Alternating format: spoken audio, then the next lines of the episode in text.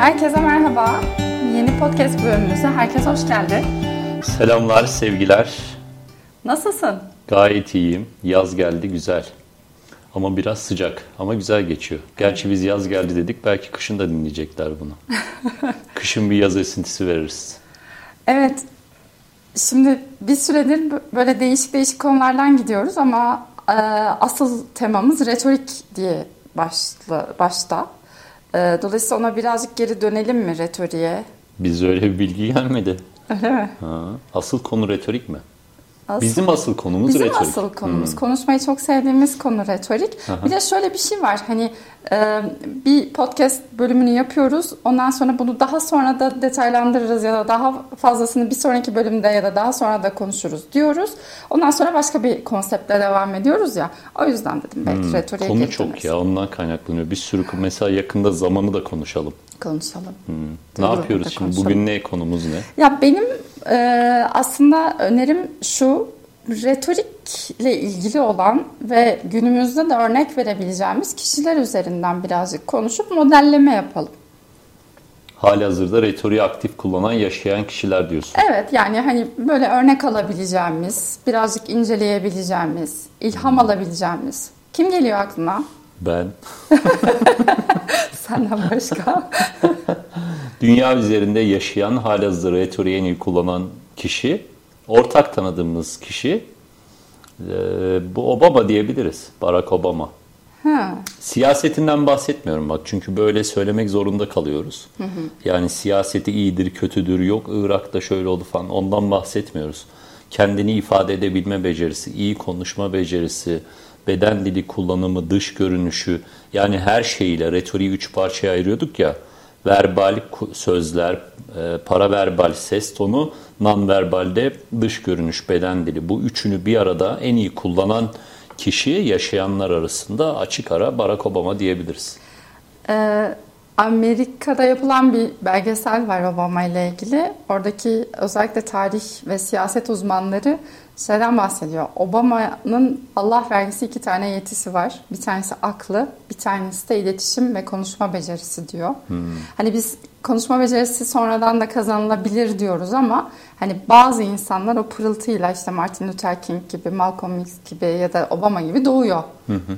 Şimdi e, podcast yaptığımız için hani öncesinde çok bir hazırlığımız yok. Doğaçlama yapıyoruz bunu. Bir çalışma vardı. Çok böyle taslak haliyle söyleyeyim. E, Harvard Üniversitesi'nde okuyan öğrencilerin gülümsemelerin, onların o mezuniyet veya giriş kayıt fotoğraflarından ileride ne yaptıklarını araştırıyorlar. O, o tesadüfen o e, kayıt araştırmasını yaptıkları kişiler arasında Obama da var. Gülüşü güzel olanlar e, iş hayatında, kariyerde diğerlerine göre ciddi anlamda daha başarılı olmuşlar mesela. Wow. Hmm, Obama da onlardan bir Evet tanesi. başkanım. Peki hocam yani Obama da evrildi. Hani hem retoriksel anlamda hem karizması hem duruşu hem liderliği de bir dönüştü mü yoksa hep böyle miydi? Başkanlıktan sonra mı diyorsun? Öncesinde senatörkenden itibaren Obama'nın hayatını okuyabilirsiniz. Türkçe'ye çevrilmiş bir kitabı var. Aslında başlangıçta biraz sinik, silik biri bile denilebilir. Kendi dilinden de anlatılıyor. Ama bunun üzerine çalıştığı söyleniyor. Küçük bir odası var hatta. Kirli bir havlum vardı, kitaplarım vardı diyor. Böyle birkaç metrekare minik bir oda. O havlu diyor bayağı bir kirliydi uzun yıllar, uzun zaman. Orada kendini geliştirdiğiyle ilgili küçük küçük doneler var. Hitap etme becerisi, duygularını dışarıya yansıtma, ikna becerisi gibi konularda çalışmış. Ben bir insanın saf yetenekle buraya kadar çıkabileceğine inanmıyorum. Mimar Sinan diyor ya Allah vergisidir kişiye yetenek kazandım sanatımı çaba göstererek. Sadece yetenek değil. İlla ki var tabii ki onda bir şeyler. Kumaş iyi yani. Bazılarının kumaş biraz ucuz oluyor. Ona biraz dokunman gerekiyor. Bazılarının kumaş doğuştan güzel gelebiliyor. Yani öyle de bakabiliriz ama Obama da bunun üzerine çalışmış birisi. hatırlarsan retorik online eğitimini hazırlarken biz farklı farklı stilleri de inceledik. Obama'yı da inceledik. Orada bir şey vardı. Bir konuşması Obama'yı Obama yapan hani o 2004'te demokratların ulusal konvansiyonunda çıkıp böyle bir konuşma yapıyor. Acayip bir puan topluyor. hani hocam sadece küçük bir odada çalışmış gibi değil. Adam sahneye çıkışından selamlamasına, beden dilinden söylemlerine kadar milimetrik çalışmış gibi. Evet. Sonradan çalıştığı kısım tabii ki var. Yani başta çok üniversiteye daha yeni başlarken bu konulara kafa yoran birisi.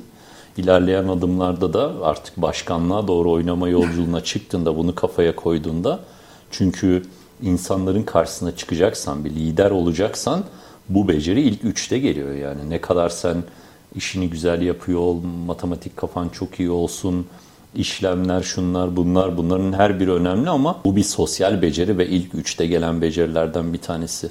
Buna çok fazla zaman ayırdığını çok net bir şekilde söyleyebiliriz yani. Hmm. Hani bir belki o kadar var mı bilmiyorum ama bu işi eğitim olarak veren mesela bizler bizlere yakın seviyede bu işlerle vakit geçirmiş birisi olabilir yani. Hmm.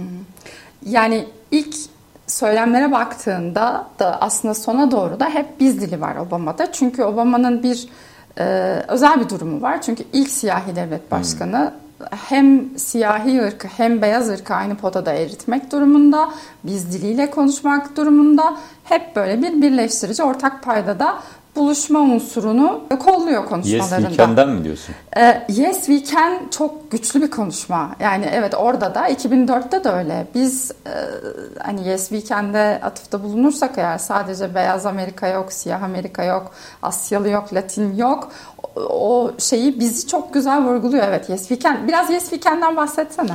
Obama'nın en temel özelliği retorik açısından çok basit konuşuyor. Hmm. Kısa cümleler var ses tonunu duyguya yansıtıp dalgalandırma çok yüksek seviyede. Hmm. Yani özellikle duygusal konuşmalar yapacağı zaman düz bir formda gitmiyor.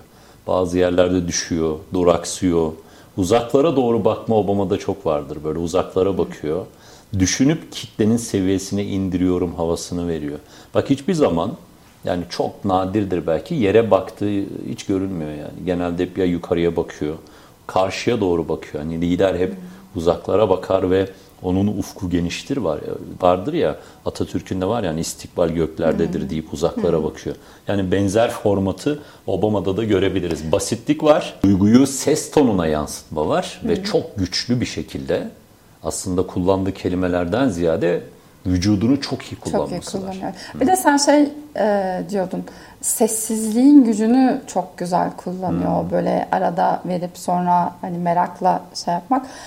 Ee, yes We Can tekrar tekrar gidiyor. Evet. O da çok güçlü. Dolayısıyla otomatik bir şekilde kitle direkt hani kendi konuşmasının içinde bir aktör gibi oluyor. Bir katılım gene aynı şekilde biz e, mesajı orada da Yes We Can'i tekrarlatarak kitleye veriliyor.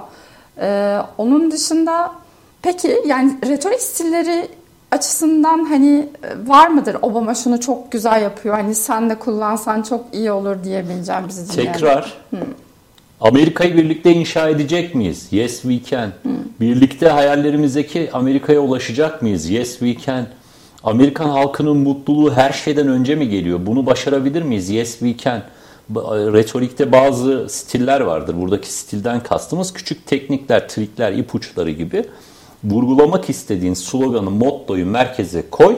Ona göre konuşmanı inşa et ve ara ara hep orayı vurgula. Çocuklar anlatır gibi bak çok basit anlatıyor. Herkesin anlayabileceği şekilde.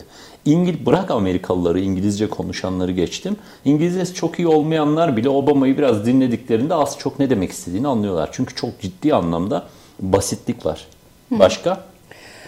Ee, başka ne var? Paralellik var. Tarihe çok atıf Paralellik bulunuyor. nedir? Paralellik bir durumu anlatırken ona çok benzer bir durum ya da bir kişiyi örnek göstererek cümlede onu da örnek olarak vermek. Mesela Martin Luther King'in de o e, I have a dream dediğine benzer şekilde mesela Martin Luther King'in hayatına da çok atıf yapar.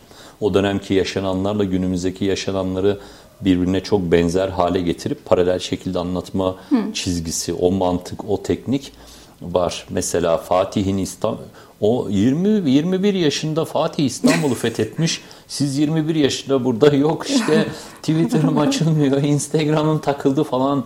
Yani biraz insan utanır yani 21 yaşında çağ açıp çağ kapatan birine karşı sen ne yapıyorsun işte aslında burada da hem karşılaştırma hem paralellik var. Yani oradaki o profili alıp onun hayatından bir örneği senin hayatında paralel duruma getirme. Hem de İkisi tarihten atıf. Tabii aynı var. anda ikisine. Bu çok işe yarar. Tarih çünkü özellikle kitlen erkeklerse tarihlere, tarihe atıf yaparak gitmek her zaman işe yarar.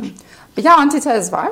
Antitezde de e, zıtlıklar üzerinden gidiyor. İşte siyah beyaz. Mesela Nobel e, Barış Ödülünü aldığındaki o konuşmasında bir barıştan bahsederken aynı zamanda da savaşın neden olması hani o Afganistan'la ilgili, o Irak'la ilgili olan durumu e, bir arada sunması o tez antitez durumunu çok kullanıyor konuşmalarında. Metafor var. Sen de Metafor. söyledin. Metafor retorikteki en temel e, alet edevatlardan, en temel, en güçlü araçlardan bir tanesi. Ve metaforu bizim bir şekilde kullanmayı, hayatımızın merkezine koymayı, özellikle iknada öğrenmemiz gerekiyor. Metaforlarla konuşmayı öğrenmemiz gerekiyor. Tıpkı bir dalganın üzerinde sörf yapar gibi konuşmamız sırasında o dalganın üzerinde dans etme haliyle mesajımızı, duygumuzu, düşüncemizi, bilgimizi karşı tarafa aktarmamız gerekiyor. Sen de metafor Şu kullandın. çok basit aklıma doğaçlama yaptım yani bir işte sörf tahta, sörf yapar gibi konuşmak mesela işte bunun adı metafordur. Metaforu oturup da bir şeyler yazarak, çizerek öğrenmek çok mümkün olmayabilir. Metafor öğrenmek istiyorsan ne yapman lazım? Bol bol Kitap okuman lazım. Özellikle e, kült romanları yani içerisinde betimlemelerin olduğu çok, bayacak böyle darlayacak betimlemeler değil de betimlemelerin olduğu romanları, klasikleri bol okumak insanın metafor kasını güçlendirir. Bir de farklı sıfat kullan diyorsun. Farklı kelimeler kullan diyorsun. Sen onun da etkisi var. İşte şahane, Hmm. olağanüstü, e, böyle daha alışkın olmadığımız, insanların duyduğunda wow diyeceği şeyler, sıfatlar. Ya, yani çok kullandığımız sıfatlara her seferine başvurduğumuzda bu insanların artık dikkatini çekmiyor. Bazen ne kadar bol sıfat kullanırsan konuşmanın içerisine o kadar duygu katarsın. O yüzden şahane, olağanüstü, harikulade bu tip sıfatları daha da fazlalaştırmakta fayda var. Yine bol sıfat kullanabilmen için kelime dağarcığının geniş olması lazım. E, kelime dağarcığının geniş olması için yine adres kitaplara Kitapları çıktı. okuyor. Aklıma şey geldi. Biz şimdi sözleri konuştuk da Obama'nın senin konunun da var orada aslında. Yani dış görüntü mü? de çok dikkat çekici. Mesela şimdi arkadaşımız siyahi bir arkadaşımız. Öyle çok renk baremi geniş bir seçeneğe sahip değil aslında. Yani kariyeri boyunca birkaç deneme olmuş. Yani stilistleri birazcık farklı paletleri denemişler. Ee, ba- bakılabilir aslında. Açık kahveyi denemişler, açık griyi denemişler ki hani o siyahi ten rengi genelde şey kanısı vardır ya esmer sen daha açık renk giy gibi. Ee, onu denemişler ama Obama'nın rengi bu bahsettiğim 2004 Boston'da yaptığı o muhteşem konuşmada da çıktığında hani e, bizi dinleyenler belki YouTube'dan izlerler. Ee, koyu renk bir takım elbise, mavi hani o dingin, sakin ama konusuna hakim ama lider duruşlu mavi kravatıyla çıkmış. Obama'yı Obama yapan zaten yani siyah antrasit lacivert takımın içerisine beyaz ve mavi gömlek, kollar sıvalı. Ben Obama deyince yani bu adamın ismi geçince bir yerde hep böyle beyaz bir gömlek, kolları sıvamış, dinamik bir Dinamik. sağ eli özellikle havada olan bir çizgisi uyanıyor. Bu resim bize bilinçli olarak verilmiş bir şey olabilir mi? Olabilir yani imaj çalışması zaten çok ciddi bir şekilde yapılmış. Hani dediğim gibi kariyerinin başında daha bol kıyafetler giyerken birazcık daha kesimler hani daha slim fit daha dar kesimlere gitmiş. Ee, gömleğin rengiyle çok oynamışlar ama genelde hani senin de gördüğün gibi mavi ve beyaz. Kolların kıvrık olması hani bunu daha önce Ekrem İmamoğlu'nda da gördük. Bir dinamizm hani işin içindeyim kollarımı sıvadım aksiyona geçiyorum hissiyatı veriyor. Bir de Obama ile ilgili çok e, tatlı bir detay var. Obama'nın kullandığı toplamda 3 tane kravat rengi var. Bir tanesi kırmızı, bir tanesi mavi, bir tanesi de siyah ya da siyah üzeri noktalı. Genelde çok sık tekrar ettiği 3 renk. Mavi kravatı taktığı zamanlarda ve ulusal bir konuşma yaptığında genelde hep bakılmış bu istatistiksel olarak verdiği mesaj şu her şey yolunda ben sizi sadece bilgilendiriyorum e, genel olarak istikrarlı bir gidişimiz var. Dolayısıyla hani herhangi bir şey yok, e, acil durum yok, kötü bir durum yok. Kırmızıda ise tam anlamıyla bir ulus ve ordu lideriyim. Özellikle Afganistan'la ilgili yaptığı o böyle kritik konuşmalarda hmm. hep kırmızı var. Obama kırmızı kravat taktığında e, genelde halkın hani çok önemli bir şey var ve ben bu kararı alıyorsam eğer haklı nedenlerle alıyorum mesajını vermek için kullanılmış. Tutku mu diyoruz? E, tutku, otorite, e, biraz öfke, biraz hmm. dinamizm. Boyu da uzun. 1.85 üzeri galiba. Özellikle fotoğraflarda dikkat ederseniz hep sağ tarafa yakın duruyor. Sağ tarafta durmaya dikkat ediyordu. Bu özellikle işte G20'ler, G7'ler gibi hani devlet başkanlarının bir araya geldiği fotoğraflarda ya merkeze ya da hep sağ tarafa yakın duruyor. Dolayısıyla fotoğraflarda da güçlü çıkıyor. Boyu uzun insanlara ne kadar yakın durursak, daha küçük, daha onların kanatlarının altında görünme ihtimalimiz çok daha yüksek. Tokalaşırken, ayaküstü sohbetlerde özellikle boyu uzunlara, 1.85 üzünü, uzun, üzeri olanlara çok da yakın durmamak akıllıca bir hareket de olabilir. Bunu da oradan çıkaralım. Beden dilinden gidiyoruz diye bir şey söyleyeceğim. Bunu seninle daha önce kendi aramızda da konuştuk. Şimdi biz genelde hani e, işaret parmağını e, hani işaret ederek ve hmm. göstererek konuşmanın, sallayarak konuşmanın bir e, hani tehdit algısı yaratacağını söylüyoruz genel olarak yaptığımız analizlerde. Obama'nın ilk zamanlardaki o senatörkenki yaptığı konuşmalarda da başkanlık zamanlarının ilk dönemlerinde de çok sık parmak salladığını görüyoruz. Sonra bir değişme var. Bunu nasıl açıklıyoruz? E birazcık daha başlangıçta kendini kabul ettirmek istediğinde sert görünme mecburiyetin var. Bu iş hayatının her yerinde geçerli olan bir kural. Biraz sertleşmelisin yani öfkeli olmadan sert olmayı ve bunu karşı tarafa göstermeyi bilmen gerekiyor. Obama'nın kendini kabul ettirebilmesi için bu sertliğe ihtiyaç vardı ve bunu gösteriyordu. Sonra kabul edildi. Ondan sonra biraz daha bak şimdi mesela emekliliğinde daha bilge bir çizgide daha takılıyor. evet. Daha işte tecrübelerimi paylaşıyorum. Keşke biraz Türk siyasetçiler de böyle olsa bak yani onu da söyleyelim yani yaptın, bitti, çalıştın. Artık birazcık böyle bilgini yeni insanlarla, gerçi yeni de Biden oldu ama ondan öyle bir durum var ama o çizgi mesela şimdi daha rahat bir çizgide. Bak çok aklıma ilginç bir şey geldi. Çok alakası bir şey olacak. Şimdi şu an Arda Güler Real Madrid'e transfer oldu. Hı hı. Orada dikkat edersek mesela özellikle ilk bir günü falan saymıyoruz. İlk bir iki gün tabii çocuk şimdi gitti bir, tamamen yabancı Şaşkın. bir dünya. Ama antrenmanlardan falan görüntüler paylaşıyorlar. Daha sert biraz daha agresif sadece oyunuyla değil yürüyüşüyle hareketleriyle öyle hani böyle tatlı Türk iş Delight falan yazmışlar Real Madrid'in Türk iş Delight'ı diye ama çok öyle durmuyor. Dişli bir görüntü veriyor. Biz de özellikle kendimizi kabul ettirme aşamasına girdiğimiz herhangi bir durumda o sertliği bir miktar göstermeliyiz. Ama dikkat edin öfkeli olmaktan bahsetmiyorum. Bak, ikisi arasında çok büyük fark var. Öfkeli olduğunda agresif görüntü çizmen insanların çok hoşuna gitmeyebilir. Ama benim bazı değerlerim ve çizgilerim var ve ben bunlar için her türlü mücadeleyi göze aldım mesajını verdiğin andan itibaren insanlar sana daha fazla saygı duyuyorlar. Çok net. Bu da bilinçli o zaman hani ilk başlarda kariyerinin ilk başında yapılan bilinçli bir hareket. Obama bir proje hocam. Evet ben de Peki bir şey soracağım. Kürsüyü nasıl kullanıyor? Özellikle vücudunu çok iyi kullanıyor. Hı. Yani hitap ederken bir tarafa çok fazla bakmıyor. Ve prompter, by prompter diyorlar zaten ona. İlk böyle siyasete bu kadar prompter'ı sokan kişi o. Hı. Böyle olmasına rağmen bazen sağ tarafa, bazen sol tarafa ve döneceği zaman başını döndürmüyor. Bütün vücuduyla dönüyor. Yani ilgim alakam sizdeyi karşı tarafa gösterirken her şeyle dönüyor. Yavaşlayarak dönüyor. Bak ne kadar yavaş hareket edersek o kadar ihtişamlı görünürüz. Bunu çok söylüyoruz. Bu Obama'da bunu çok net görebiliriz. Yani şunu tavsiye edebilirim. Açın YouTube'dan bu podcast'i dinledikten sonra sesini kapatın. Obama'nın videolarını hmm. bu anlattığımız bu bütün mevzu üzerinden şöyle bir gözlemleyin. Dil biliyorsanız konuşmalarını da gözlemleyin. Hocam yani dil bilmiyorsanız hep bir tarafınız eksik kalır. Komedyen yani ya geliyor çünkü şimdi dil bilmiyorsanız o zaman sadece sözsüz iletişimine bakarsınız. Yani bu dil bilmediğinizde olay şey gibi oluyor ya. Ben sana ev görmeye tatlı getiriyorum. Sen o tatlıdan biraz yiyorsun. Sonra o bir iki gün duruyor. Ya bu da çöpe gitmesin deyip sen de birine veriyorsun ya. O işte en son alan kişi dil bilmeyen gibi bir durum oluyor. Bak metafor oldu biraz ama yani ana kaynaktan mevzuları gözlemleyebiliyor olmak için birazcık buna ihtiyaç da var yani. Siyasi tarihin en başarılı e, konuşmalarını yapan kişi diyebiliriz. Yaşayanlar Obama. içerisinde Yaşayanlar evet. içerisinde.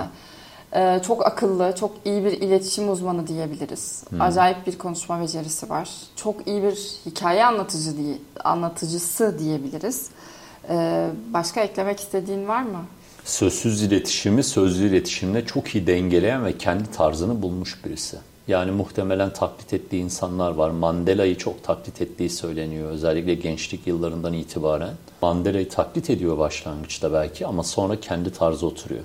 Zaten retorikte, sözlü, sözsüz iletişimde birini rol model olarak al, onu bir süre taklit et. Zamanla senin kendi tarzın oturacaktır, kendi çizgin oturacaktır. O zaman bizi dinleyenler de eğer hani retorik anlamında ya da karizma anlamında bir rol model arayışındalarsa kolaylıkla Obama'dan hani biraz modelleme yapabilirler.